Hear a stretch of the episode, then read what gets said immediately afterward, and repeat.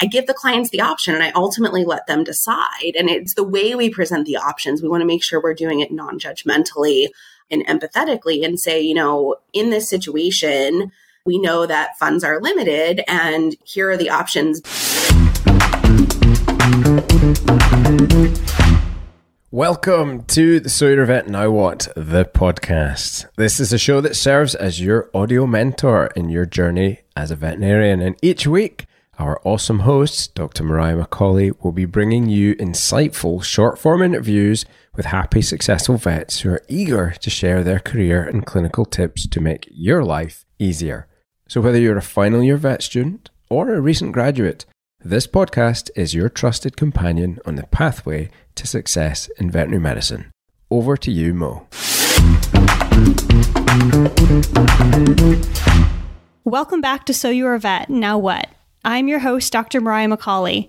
Vet school has been called the ivory tower for its gold standard recommendations for diagnosis and treatment of our veterinary patients.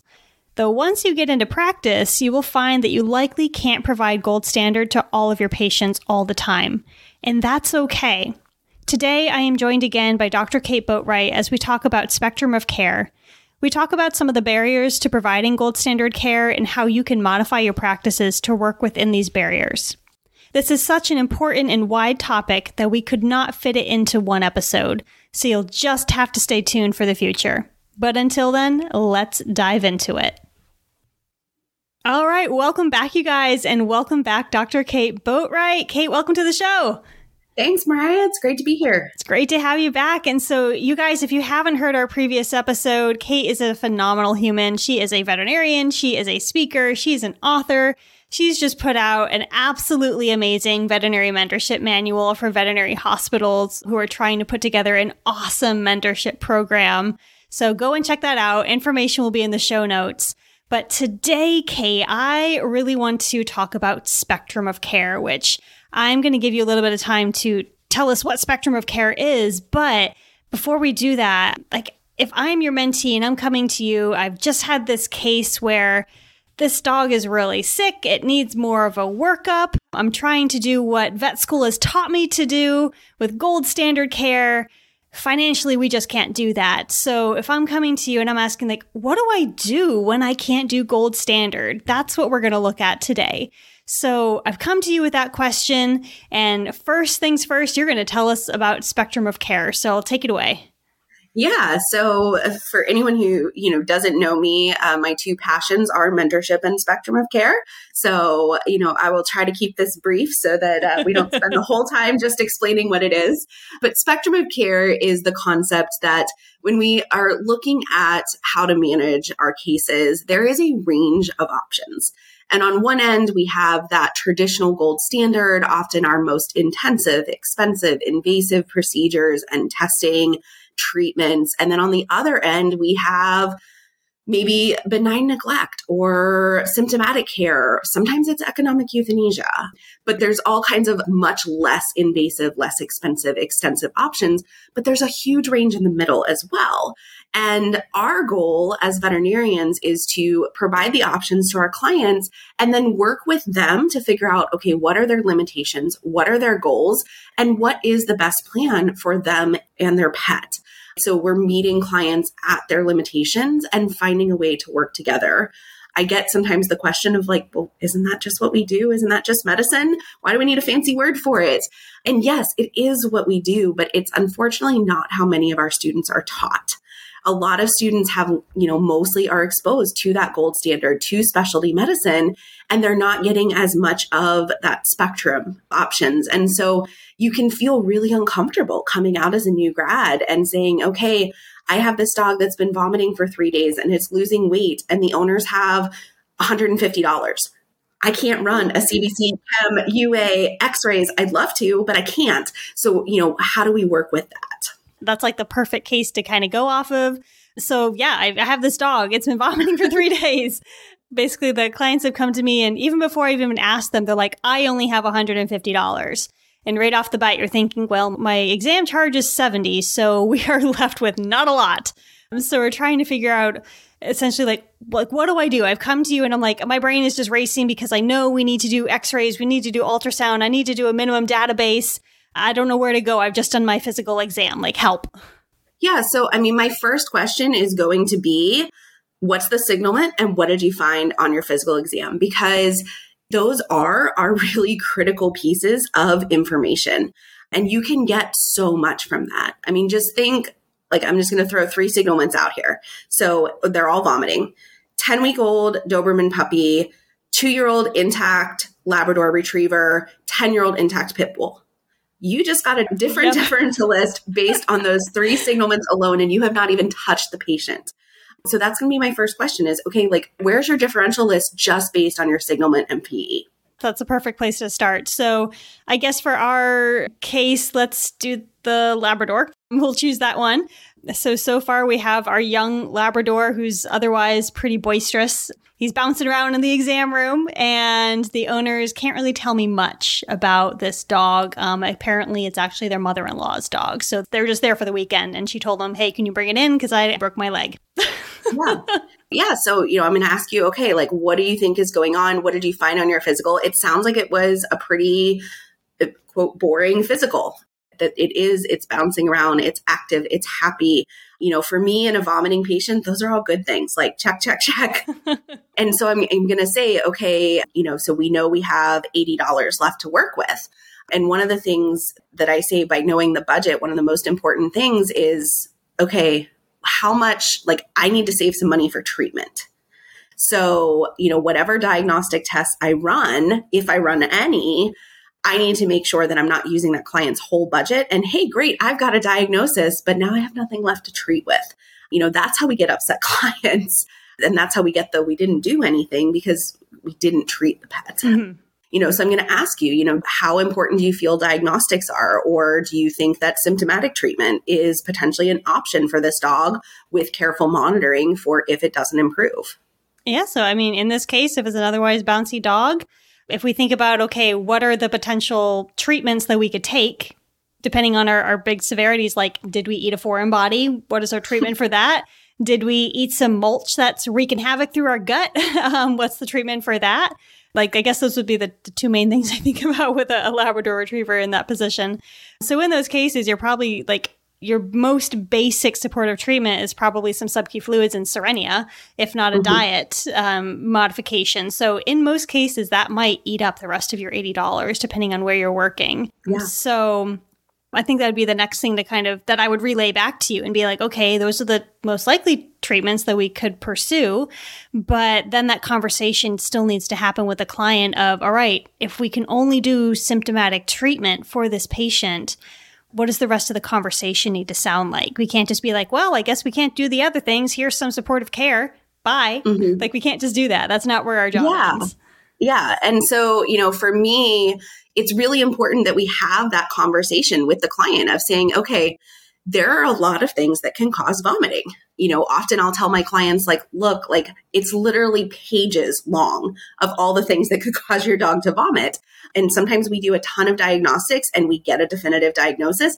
Sometimes we do a ton of diagnostics and we still don't know. We're like, it's gastroenteritis okay, there's like 10 different causes for gastroenteritis.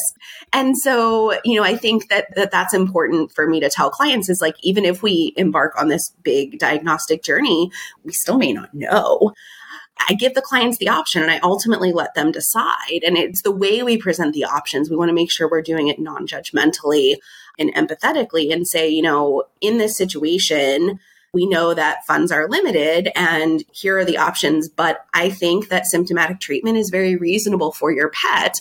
However, if he did eat something that he shouldn't have and there's an obstruction brewing, this is something that we, you know, the longer we wait to find this, the worse it could be, the sicker your pet could get. So here are the things I want you to watch for you know, for me, I'm like, if they vomit through Cerenia, then I want them back in my office immediately.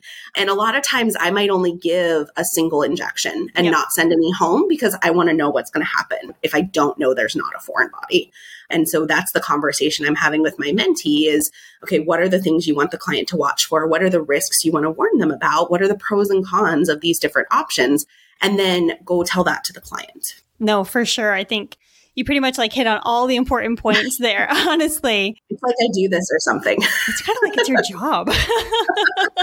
no, it's like regardless if it's it's a vomiting dog or like I had a dog the other day that literally came in for limping, for a, acute limping. And in its history, this was what was so important. It's not on any flea or tick preventatives. It's in a highly an area. We live in an area where Lyme disease is rampant. You walk outside in the most suburban area, and you're going to get Lyme disease. And they've been finding ticks on it, and it did not have the Lyme vaccine. So I already had like this differential list running in my head. Essentially, like going back to the clients and saying, like, this is everything that we could do right here, right now to like rule these things out. X-rays could be done, but they're probably not the best use of your funds. And so like trying to figure out the language that you use when you're talking with these clients is very important because then it says, this is everything we could do. But A, thank you for telling me what our limitations are. I can help you better now rather than here's everything that we're going to do and then be like, I can't afford that. Like, no, that's not the way to go about it. So figuring out what the limitations are, kind of explaining like, this is everything that I would do given the case, regardless of who is presented to me, this is what we can do based on the funds. And then based on our physical exam and our history and our conversation, this is the estimate that I have in front of us. And then I like to say, is that something we can do for Fluffy today? Like kind of bringing the focus back mm-hmm. to the pet. That is the thing that we're both in this room about is focusing on Fluffy. And usually, in a lot of cases, I find that clients are very open to saying, Yes, we can do that. And I'm like, Great, awesome. And I run off and do my diagnostics. Yeah. So, what kind of other like language would you use when you're trying to talk about the spectrum of care that you can provide to this vomiting dog? Yeah, so I think it's really important that, you know, I think that it's that non judgmental is really important. And especially you know, for our mentees who are, you know, are just starting to do this, I think it's really important that, you know, we we focus on the pet, we focus on the client and their limitations. Sometimes I'll ask the client, you know, flat out, what's your budget today? Or, you know, for a chronic case or a second opinion, I might say, what are your goals for today's visit? Love that wording. Yes, I've used that a few times too. Yep. And so it can really open conversations. And it's just really important that we build that connection and relationship with our clients and kind of determine, okay, what are their priorities and how can we best meet them? And I think it's really important, like all the examples we've used are financial limitations, which I think is the number one thing we think about when we think about spectrum of care and, and a lot of times where that conversation starts. But sometimes it's a limitation of like where I live, the closest referral is over an hour away. So sometimes I have clients who just simply can't drive that far. Or maybe they can go one time, but they're not going to go for repeated internal medicine workups. And so while it would be gold standard to have this case managed by an internist, that's just not feasible for them. You know, there's so many different barriers that we can get into, which is, you know, we would be talking for hours would, about yeah. it but I, I, think that's really important too is is to to think beyond the financial barriers that a client may have yeah and i think like a quick list off the top of my head is like compliance like are you able to medicate this animal with the medication i send home who's taking care of the pet because I know some places it's like they bounce between my house and my sister's house, and I don't know who's medicating it. So those are like compliance, who's medicating. Can they follow up? Can you follow up? Yeah. Can you come for the the recheck appointment yes. that we're recommending? Or do we, you know, hey, you know, okay, so you know, that in this case, the family from out of town brought the dog. Okay, if we don't do diagnostics today, if this dog is not improving, who can bring this dog back yep. for its recheck? Let's talk about that now so we know, you know, maybe, hey, maybe it is important that we find the funds to do an x ray today to rule out that foreign body. No, I think that's a really important thing, um, bringing it back to that.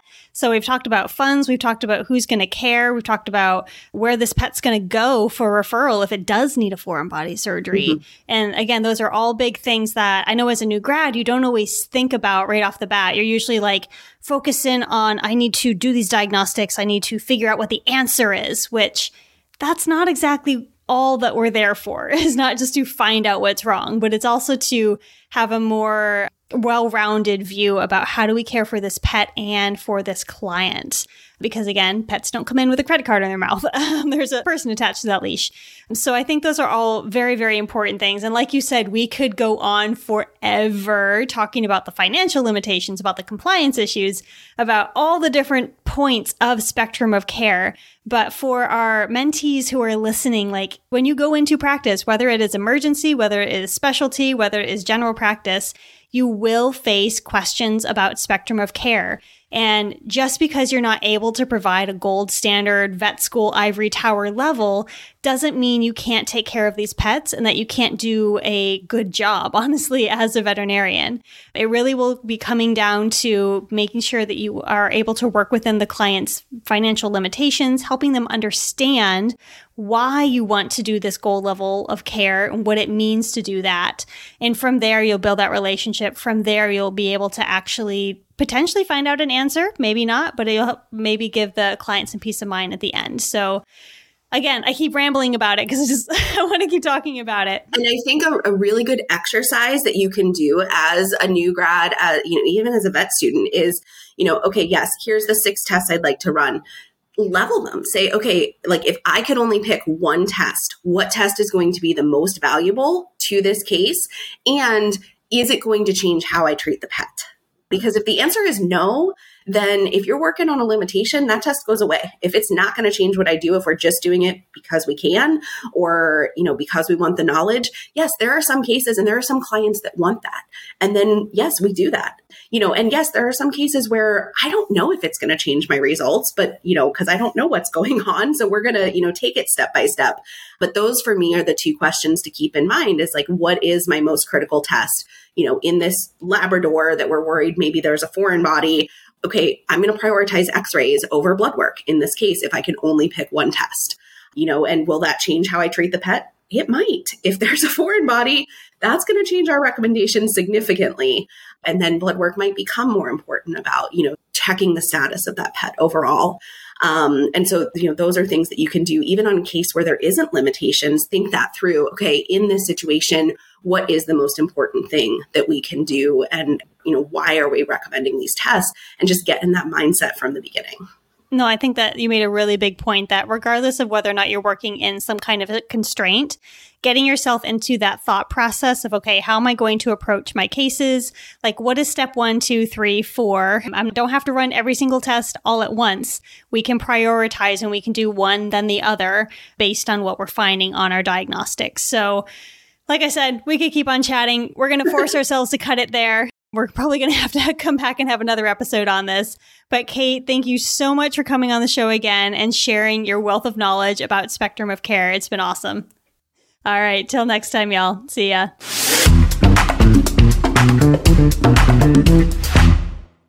So that's it for another show. Thank you so much to Dr. Mariah and her guests for today's tips. And if you're interested in learning more about what we do to support early stage vets in their careers, then check out my book, So You're Vet Now What, or non clinical skills training class of the same name. Until next time, take care.